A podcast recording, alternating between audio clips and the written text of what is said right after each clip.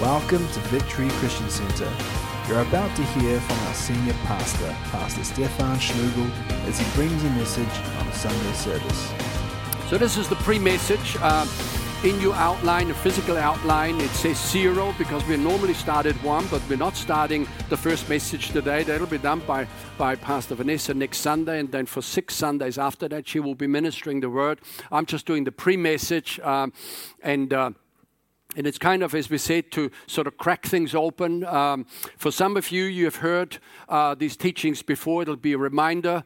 Uh, I always need to be reminded of these things because one minute you're, you're pumping and you're functioning, and if, if it's not constantly stirred up, it can wane. So it's good to be reminded. For some of you, this will be entirely new teaching.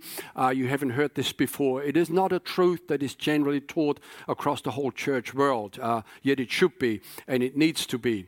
So the authority of the believer, uh, and that's the title of the of the campaign. It's also the title of the message.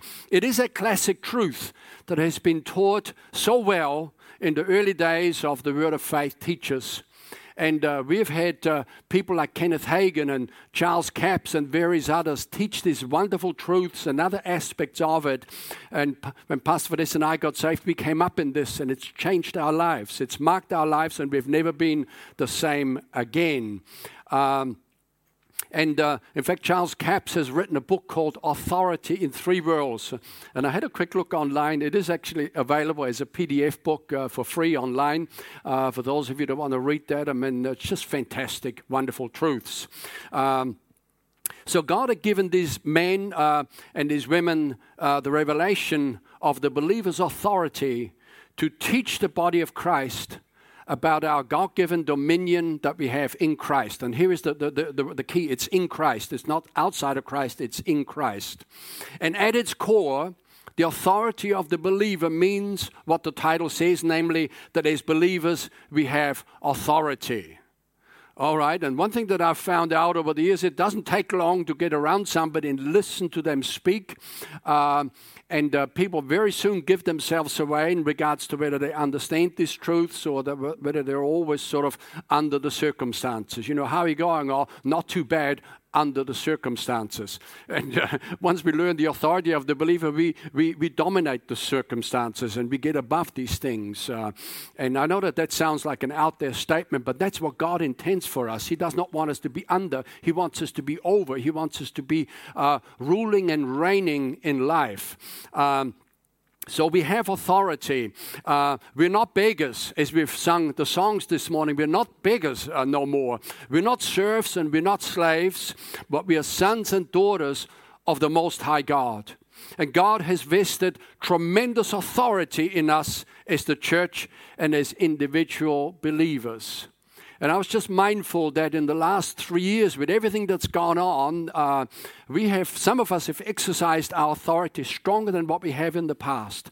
And we prayed such bold prayers, and we prayed into situations. Uh, including in you know what we might call the corridors of power. We prayed into that. We prayed into the lives of people uh, that are there who are so-called our leaders and politicians and others. And you know when there was a major resignation i was not surprised at all. It's just wonder i was just wondering why it's taken so long you know. So it's as i we prayed into that and we're still praying into that because we have got authority all right? And when the greater part of the church sort of bowed down to this whole COVID nonsense, uh, uh, and, uh, you know, it's like an interesting thing. The Bible says that God's made us the head and not the tail. And we, we, should have, we should have been the head, and we should have just dominated this whole deal so that it hasn't turned out like it's turned out. But, you know, when churches bow down and become the tail, then anything goes. Uh, but, friends, we're in charge, we're the spiritual authority.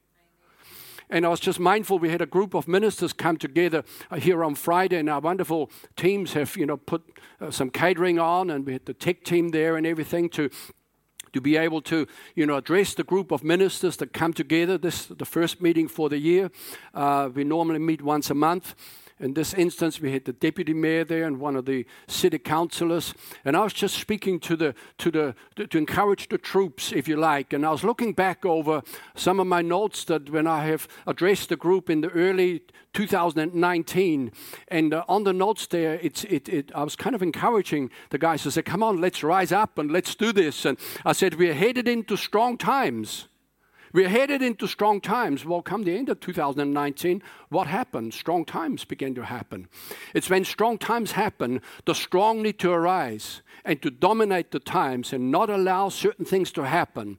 Uh, and so, one of the reasons why we are, we are we are focusing authority of the believer in this year's 40 day campaign is because that is so needed at this point in time. You know, last year we did faith, the year before we did prayer. Every year in the beginning of the year, it helps us to kind of regather after the holidays and refocus and then to hit the ground running.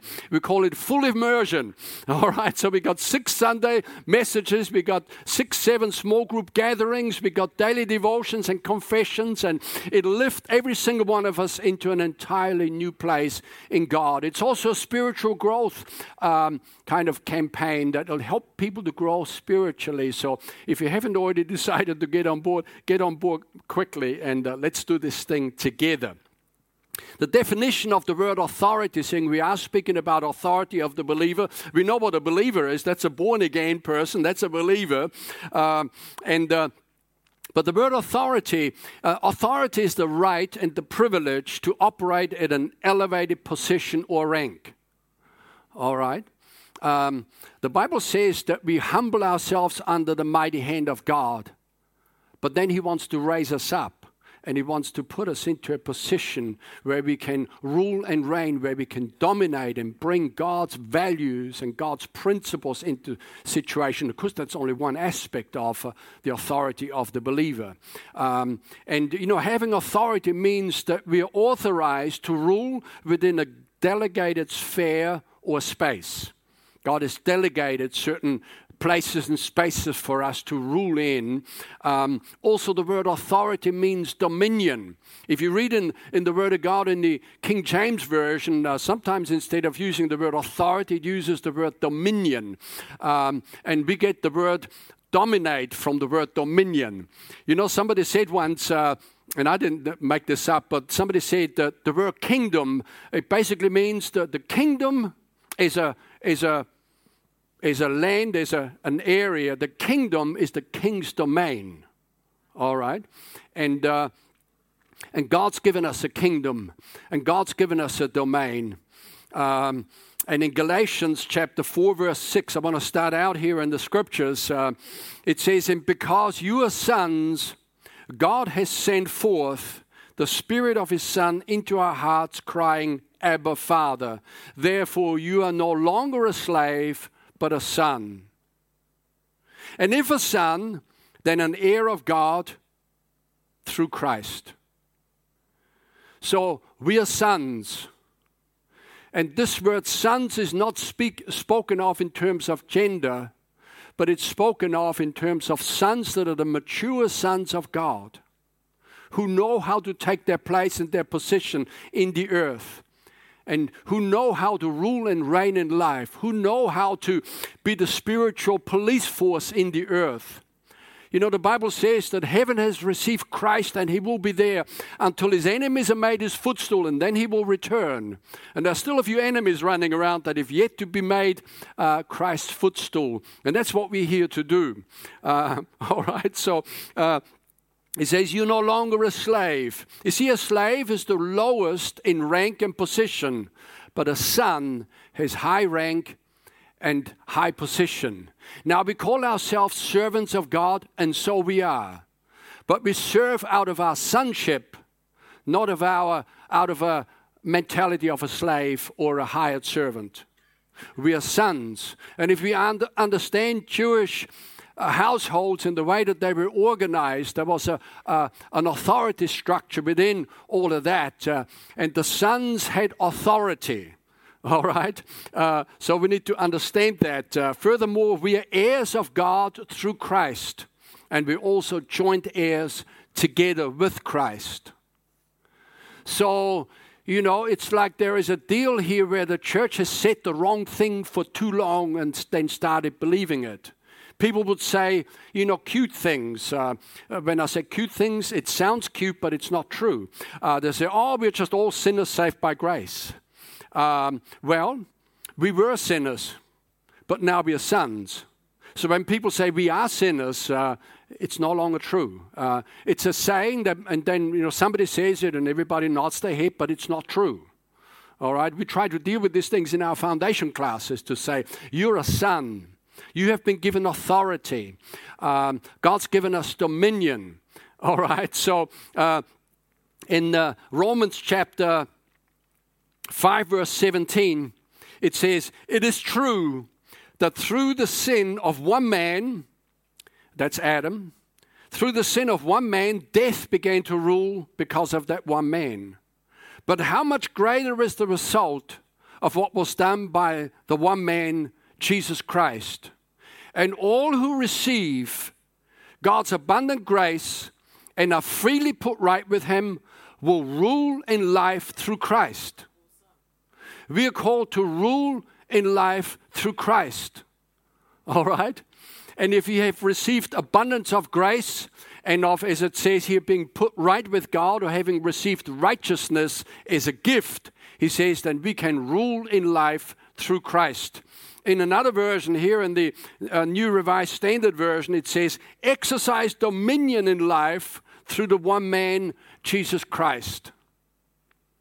You know, when we pray, and I want to touch on some of that very shortly in a bit more detail, or when we speak into situations, and when we say, in the name of Jesus Christ, then watch out.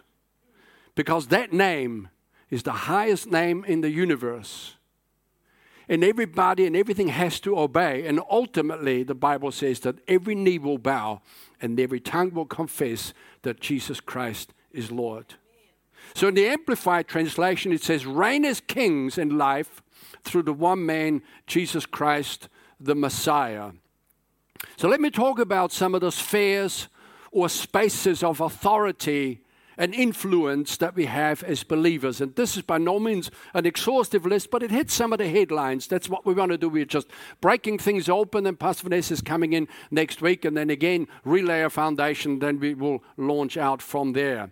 All right, so we will rule in life. Um, through one uh, called Christ Jesus. So, number one, and it's in your outline, we have authority to access heaven and to come before God's throne. And people say, oh, everybody knows that. Well, uh, we are a privileged people. If you consider the Old Covenant, the Old Testament, there was only one man that was allowed to come into the presence of God inside the tabernacle, later on in the temple, and he was only allowed to come in once a year. Uh, and he was the high priest. And the privilege that we have where every single believer is able to come into the presence of God just like that is like, I mean, this is radical. This is like revolutionary. All right, so let's not get too used to these things and become blasé, uh, you know, with it as it were, because this is a total and an privilege that every single believer has. Hebrews chapter 4, verse 14, it says, Seeing then that we have a great high priest who has passed through the heavens, Jesus, the Son of God, let us hold fast our confession. Verse 16, Let us therefore come boldly to the throne of grace that we may obtain mercy and find grace to help in time of need. Let us come boldly before the throne of grace. I said earlier on, you very soon find out where people are at in regards to understanding of what we are speaking about or not having that understanding because you can hear it in their words. But especially when they pray, you will definitely know it. All right, when people get into all sorts of things, and you know, there's still a lot of begging going on. Uh, you know, God doesn't respond to begging, God responds to faith. All right, God wants to see faith. And as I sometimes say, we don't come groveling into the presence of God, nor do we come brashly. That would be the other end of the extreme. We come boldly into the throne of grace we come from a position of faith in Jesus Christ. We don't come in our own righteousness because we have none. We come in the righteousness of Jesus Christ. And we come in the strong name that opens heaven for us. Uh, it opens to press the presence of God for us. You see, when Jesus Christ died on the cross and when his blood was shed, The moment he gave up his ghost, so to speak, as the word says, the Bible says inside the temple, that veil that separated the presence of God from the people and the people from the presence of God, that veil was torn from top to bottom to signify that the way into the presence of God is now possible because of what Jesus Christ has done for us on the cross. Wow, how powerful is that? So, our ability to come into the presence of God is entirely based on the shed blood of Jesus Christ. That He shed His blood for the remission of our sins. We come to the throne of grace, as we said earlier on, not through our own righteousness, but through the righteousness of Jesus Christ. We come humbly, we come boldly. We don't come groveling, and we don't come brashly didn't have the right attitude in this whole deal and this understanding that we are discussing here today. You know, 2 Corinthians 5:21, it says that God made Jesus, who knew no sin, to be sin for us, that we might be made the righteousness of God in Christ. So when you're born again, my friend, you are the righteousness of God in Christ. You're no longer a sinner. You're no longer a slave. And you know, we sometimes we, we teach a, a message called new creation realities. And these things need to be taught all over again. Again, these are all revelations that God has given to these wonderful men that uh, that have taught us. Uh, and and you know, as I mentioned earlier on. Uh, some of the Word of Faith teachers, and God released a revelation into the body of Christ that in some quarters and places was entirely rejected. And therefore, we got the struggles going on um, uh, that we got going on. And in fact, we had uh, one, of, one of the Word of Faith ministers on radio, on Radio Rhema here in the early days. And somebody influential and one of the funders said, If that man stays on the radio, I will withdraw my funding. I won't mention his name because it doesn't matter. He's since gone to heaven anyway. Uh, but I say it's tragic. It's tragic uh, uh, when you know when a message is rejected, when a revelation. You see, progressively God has restored revelation to the body of Christ. When people have come through the you know the dark ages and with all of the mess that went on there, and and the preaching was done in a language that the people couldn't even understand. So nobody had faith hardly. It's like because faith comes by hearing. You need to hear the word, and if you hear it in Latin, you don't speak Latin, it doesn't do you any good. That's why Jesus, the Bible, t- he tells us, you know, the, the uh, scholars who understand the difference between, you know, the, the, the, the, the Greek and the common Greek, Jesus spoke the common Greek so the people were able to understand. And then people like John Wycliffe came along and translated the Bible into English, and Martin Luther came uh, and translated the Bible into German, and, uh, and Zwingli and some of these early reformers to put the Word of God into the hand of the common man and, and then uh, teach them to read and write so that they're able to get to the Word, to the truth themselves that has been hidden away. And then God began to restore truth, uh, and, and just a whole deal. Uh, and uh, and we've still got a little ways to go. There's still much, uh, much, much missing um, in the church world across, across the board.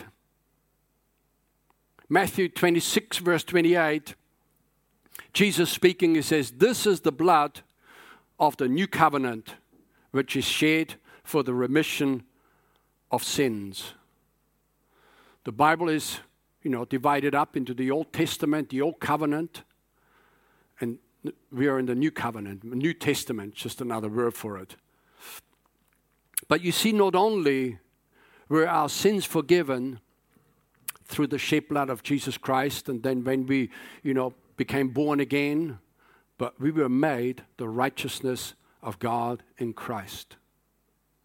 That's a powerful truth. At that moment, religious devils begin to fuss because religious devils don't care if you call yourself just a sinner saved by grace, but you say that you're the righteousness of God in Christ, that'll always stir up devils. We've seen that over the years. It's like, you know, like religious devils. It's all of that, oh, you know, woe is me. I need to suffer some more and, and so forth. And that's what religious devils, they revel in all of that. Uh, but when the people of God rise up and come boldly before the throne of grace, pray powerful prayers. we begin to dominate world events. We begin to rule and reign in life, not just in our own life. And that's where it begins, by the way. we rule in our own life first before we begin to rule and reign anywhere else. Hebrews 10, verse 19 Therefore, brethren, having boldness to enter the holiest by the blood of Jesus, by a new and living way which he consecrated for us through the veil, that is to say, his flesh. As we said earlier on, that veil that was torn in two from top to bottom to signify that this wasn't something that man had done, because then somebody would have come and torn it from the bottom upwards.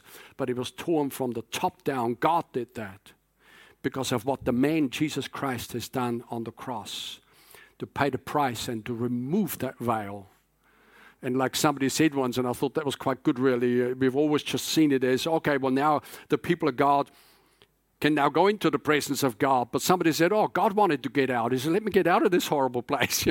I thought that was good.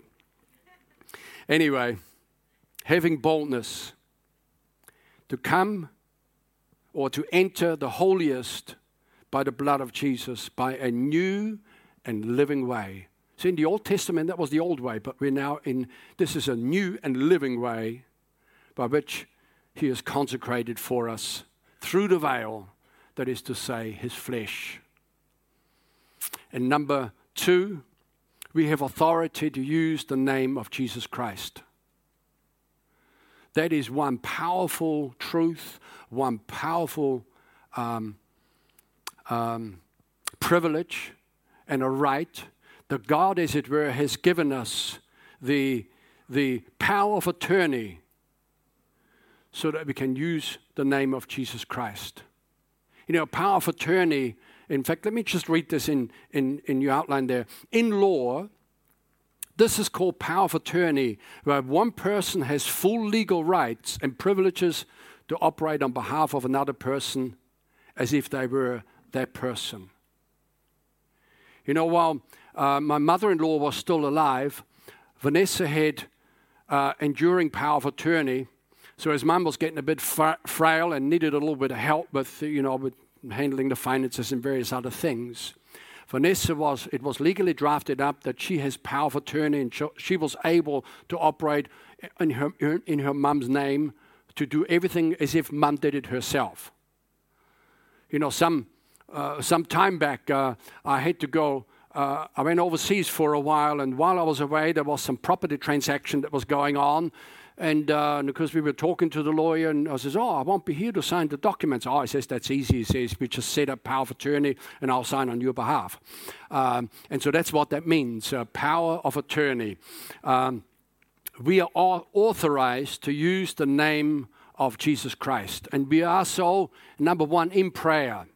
Here in John 16, verse 23 he, Jesus says, In that day you will ask me nothing. Most assuredly, I say to you, whatever you ask the Father in my name, he will give you. Until now, you've asked nothing in my name. Ask, and you will receive, that your joy may be full. So we approach the presence of God. We come before the throne of grace. And we pray always in the name of Jesus Christ because that's what opens the door for us. And that's what, uh, that's what makes us accepted before God in His presence. We are, uh, the, the, you know, we are accepted in the beloved, the Bible says. We're not rejected. We're no longer strangers and foreigners, beggars or serfs. We are now sons, and we come to God in the name of Jesus Christ. Whatever you ask the Father in my name, he will give you. So, right there, Jesus gave us power of attorney to use his name. It's absolutely powerful. Um, and, uh, and we're also mindful, and again, we'll get into those scriptures in time to come, but when Jesus appeared to his disciples after his resurrection, and he spoke to them and he gave them the Great Commission, Matthew 28, verse 19. He appeared to his disciples and he says, All has been given to me in heaven and on earth. You go therefore and make disciples of all the nations, baptizing them in the name of the Father, the Son, and the Holy Spirit, and teaching them to observe all things that I have commanded you. And lo, I'm with you always, even to the end of the age. So when he says, All authority has been given to me, we got scriptures in the book of Daniel where Jesus was brought before the Ancient of Days. We looked at that some time back, and he was given all the kingdoms of the world. And all, all angels and everything was put, put under Jesus Christ because he's been given a name that is above every name. When he appeared to his disciples, he commissioned them as, as his agents in the earth. All right? Jesus literally is in heaven right now. He's the head, but we're the body. And we are authorized to operate as if Jesus Christ were here himself because he's given us his name, power of attorney. So, very, very powerful. I remember Kenneth Hagin speaking about some of these things that we're discussing here today.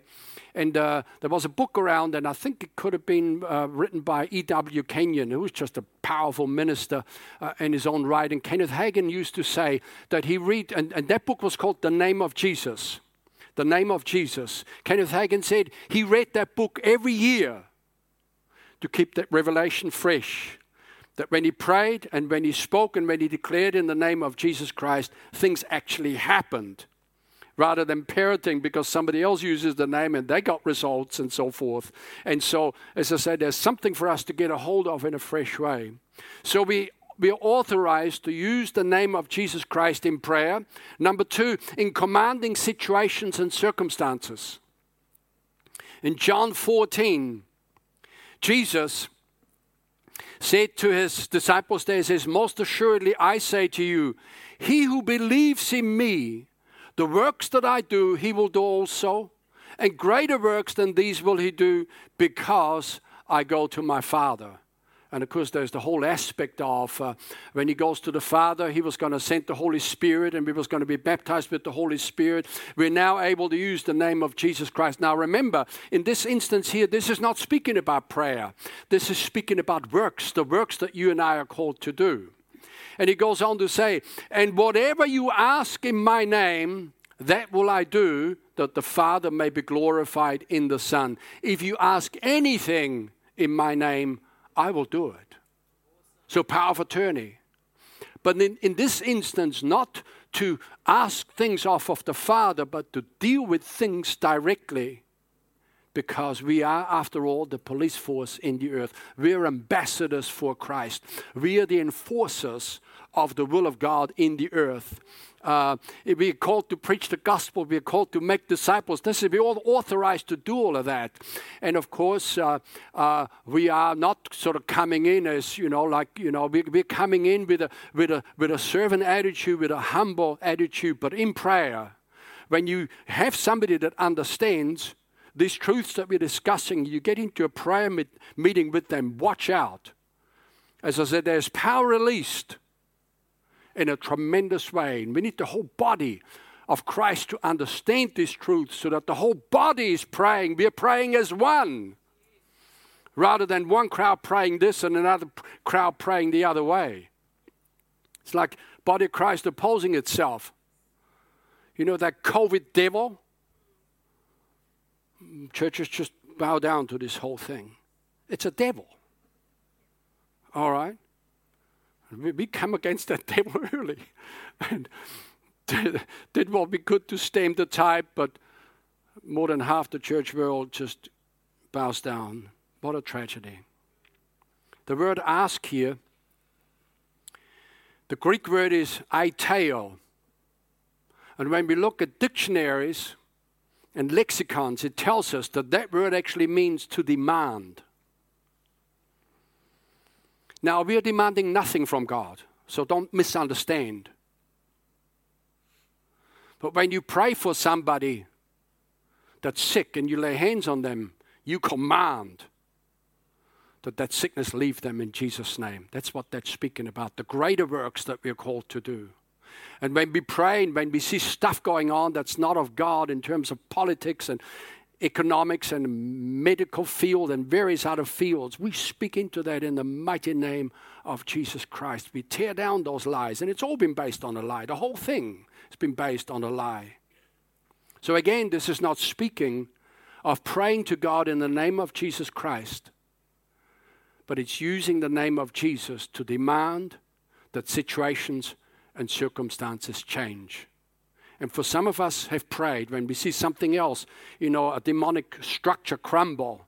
We're not surprised because we've prayed. This is what we prayed. Just sometimes taking a bit longer than what it should in our estimation. okay.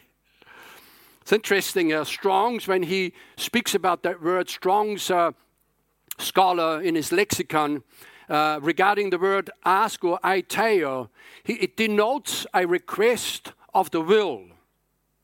So when somebody has a will, say of their father who has passed away, and they hold a piece of uh, a document in their hand, they're able to bring that will into the right setting. And they, they can say, I've got a will here, and it says that all of this now that used to belong to my father all belongs to me now. That's kind of, you know, it's like uh, uh, uh, it, this word denotes a request of the will. And we have a will in the Bible. The Old, should I say, the New Testament, Testament, covenant, will, it's all the same thing. And we go before God and then we speak into situation and we say, This is not what the word says, what's going on here. This is, and we pray into that and we seek to change circumstances and situations, that there is a better outcome, not just for God's people, but for the whole population. It's like I, say, I was talking to the ministers last year sometime, I says, How did we get here? How did we let them do that?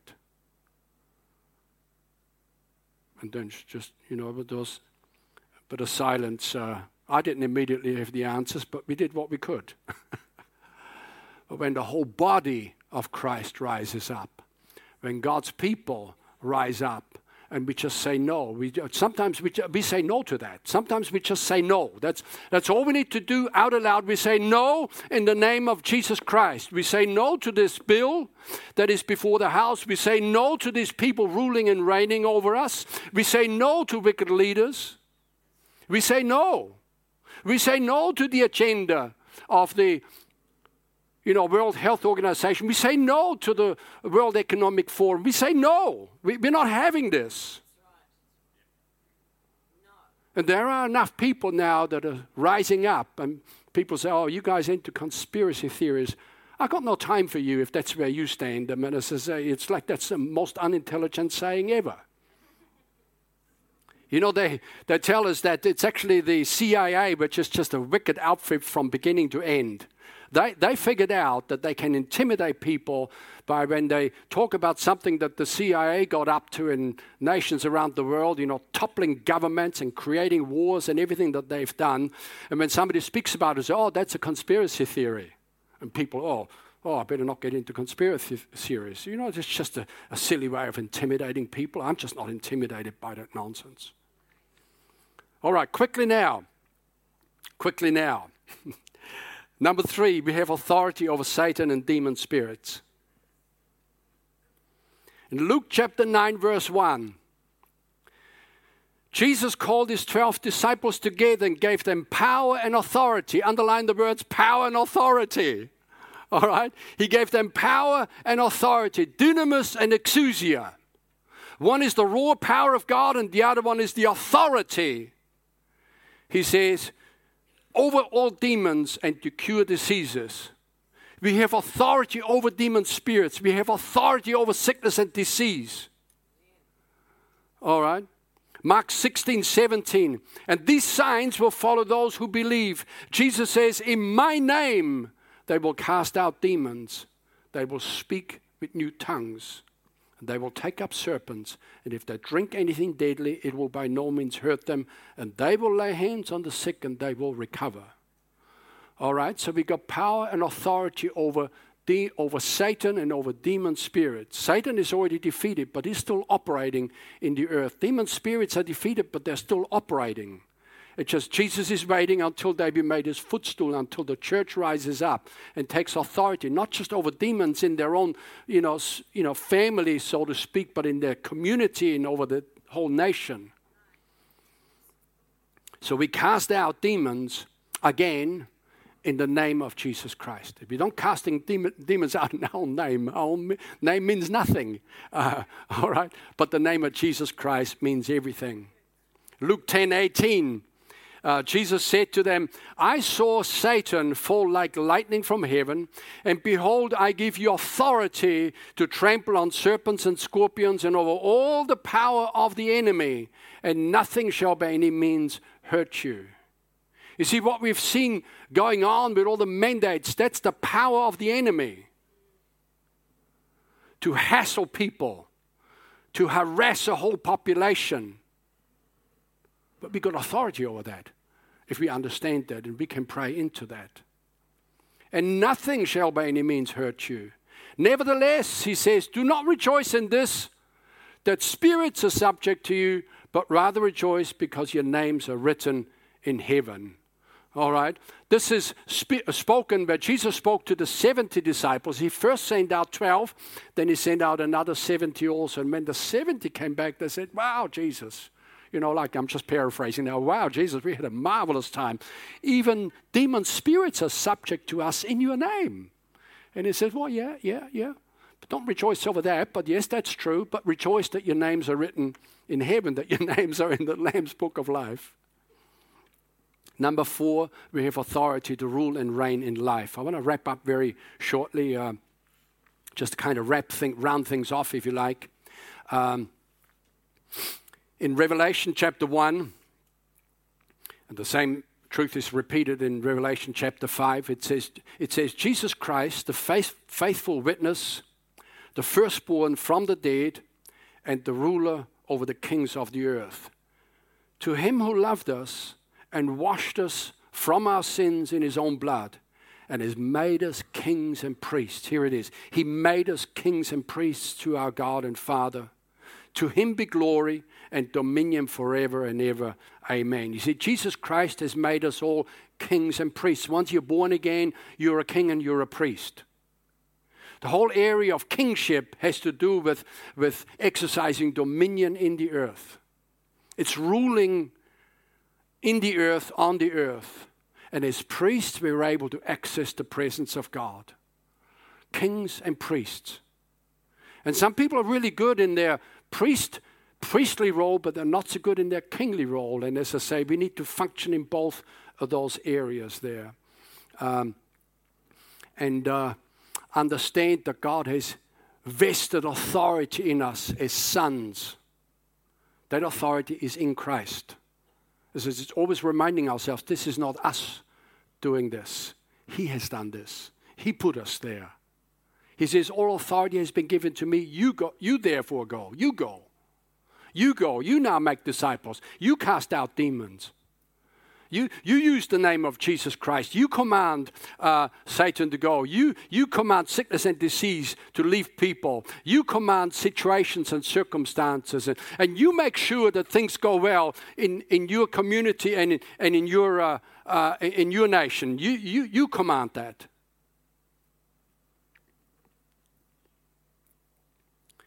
Just in wrapping up now, Deuteronomy 28, verse 13. The Lord will make you the head and not the tail. You shall be above only. I like that word, those two words, above only. above only. People say, How are you doing? Oh, not too bad. Under the circumstances. Don't say that. Don't, don't use that saying anymore. It's above only. All right? He says, He'll make you the head and not the tail, to be above only and not beneath. If you heed the commandments of the Lord your God, which I commanded today, and are careful to observe them. Now, this is Old Testament truth. This is under the Old Covenant. God wanted people to be above under the Old Covenant. And you and I, as New Testament believers, we have a better covenant established on better promises. Everything that was included in terms of blessing under the old covenant was brought across into the new covenant and many more things added. That God didn't take anything away, He only adds.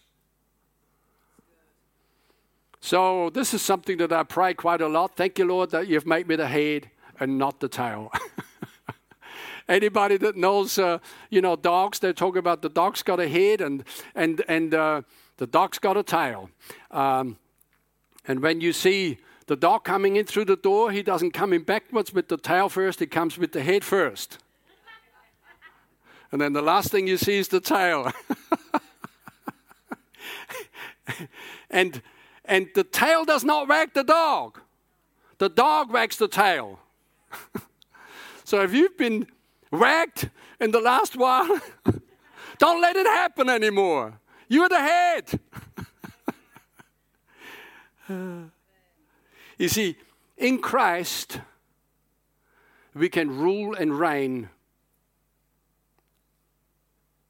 We can rule over sin. In fact, in the context there, that we can rule and reign in Christ, the context there is actually, you know, it says that we can rule over sin. Sin will no longer dominate us. We can rule over self. You know, the Bible says, and I'll wrap this up very shortly, that as, as beings, we are a three part being. We are a spirit, we have a soul, and we live in a body. And when God created Adam and Eve, put them into the Garden of Eden, He wanted them to rule their lives out of their spirit. The spirit is what, what uh, the part of us that connects with God. And then our body is supposed to be dominated by the Spirit.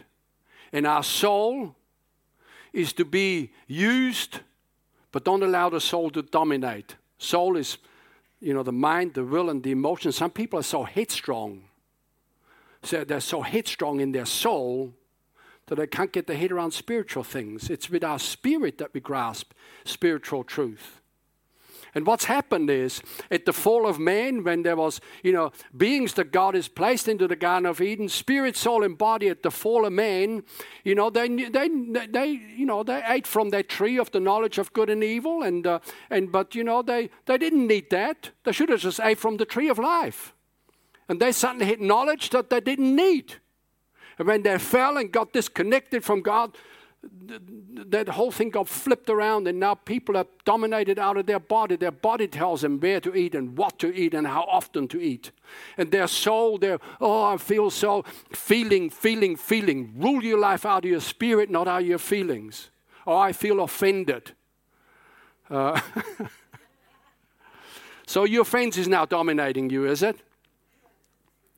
I was just, I was just thinking the other day with. Uh, with everything that's gone down in the last three years, I'm still annoyed.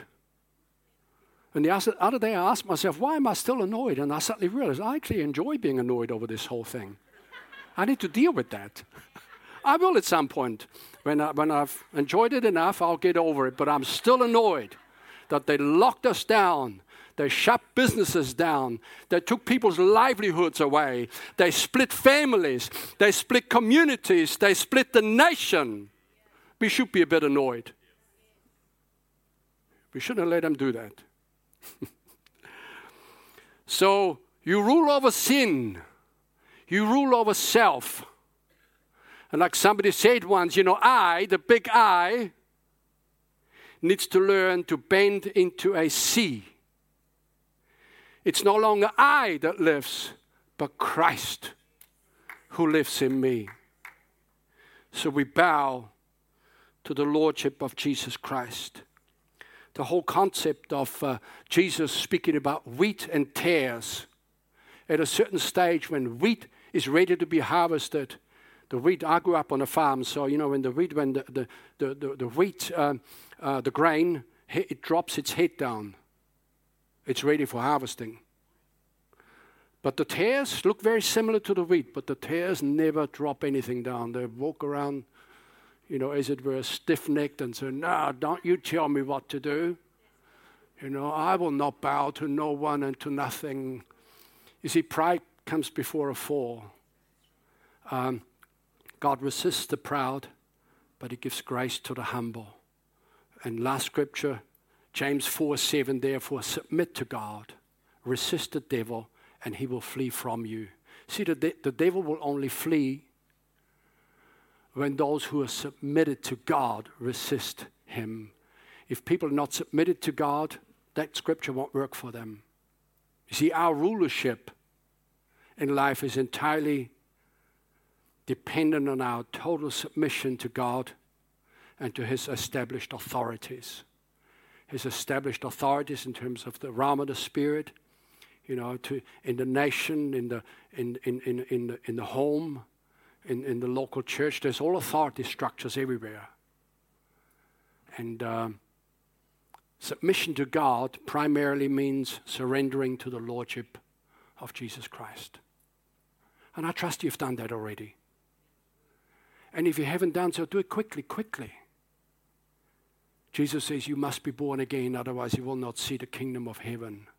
Ruling and reigning can only be done in Christ. It can't be done outside of Christ. I know that there's people dominating, doing all sorts of things, but to get a hold of your own self and to get into the right place in God where the blessings flow, where the peace flows, where healing, miracles, provision, where everything flows, that is in Christ. Thanks for watching Victory Christian Center. For more content, please subscribe to our YouTube channel or you can subscribe to our podcasts on Spotify, iTunes, or Google Podcasts. Check out our website at victory.net.nz. We'll see you again soon.